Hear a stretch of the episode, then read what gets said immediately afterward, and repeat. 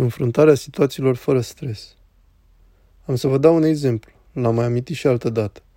Era un monah tânăr în Sfântul Munte. Din păcate, acum nu mai este în viață. Atunci era tânăr ca noi toți de altfel.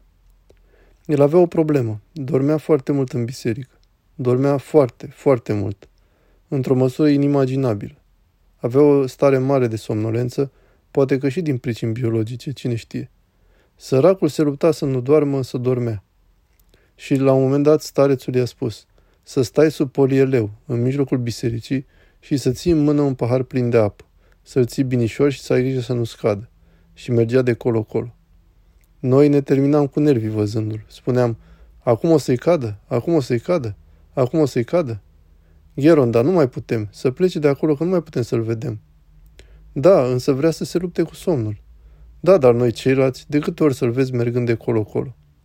Ne temem că se va întinde pe jos sau va cădea din picioare. În sfârșit. Aveam un alt bătrânel pe Gheron Gerasim. Noi mergeam la biserică la ora 2 dimineața, iar el se ducea la ora 23. Mergea la ora 23, aprindea focul ca să se încălzească în biserică. Era iarnă, zăpadă, stătea acolo și se ruga până începea slujba, când coborau și ceilalți părinți. Acest bătrânel nu dormea niciodată, se ruga neîncetat. Avea o rugăciune foarte puternică.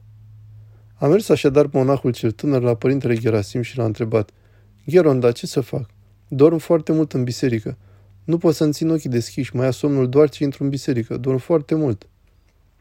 Măi, binecuvântatule, din cauza asta te mâhnești. Să te bucur că poți dormi. Sunt oameni care au pastile să doarmă. Dar nu dorm în biserică, Gheronda. Hristos, pe când era în barcă, era furtună și vreme rea, iar el dormea. Și noi în biserică, care este casa Domnului, și sunt de față toți sfinții și toți părinții din preună, și atât de bine și cald, oare nu vom adormi? Vom adormi. Așadar, acest lucru arată cum gestionau acei oameni feluritele întâmplări ale vieții, punând înainte gândul cel bun și cu o oarecare destindere. Nu se nelinișteau, iar apoi dădeau și valoare situației prezente.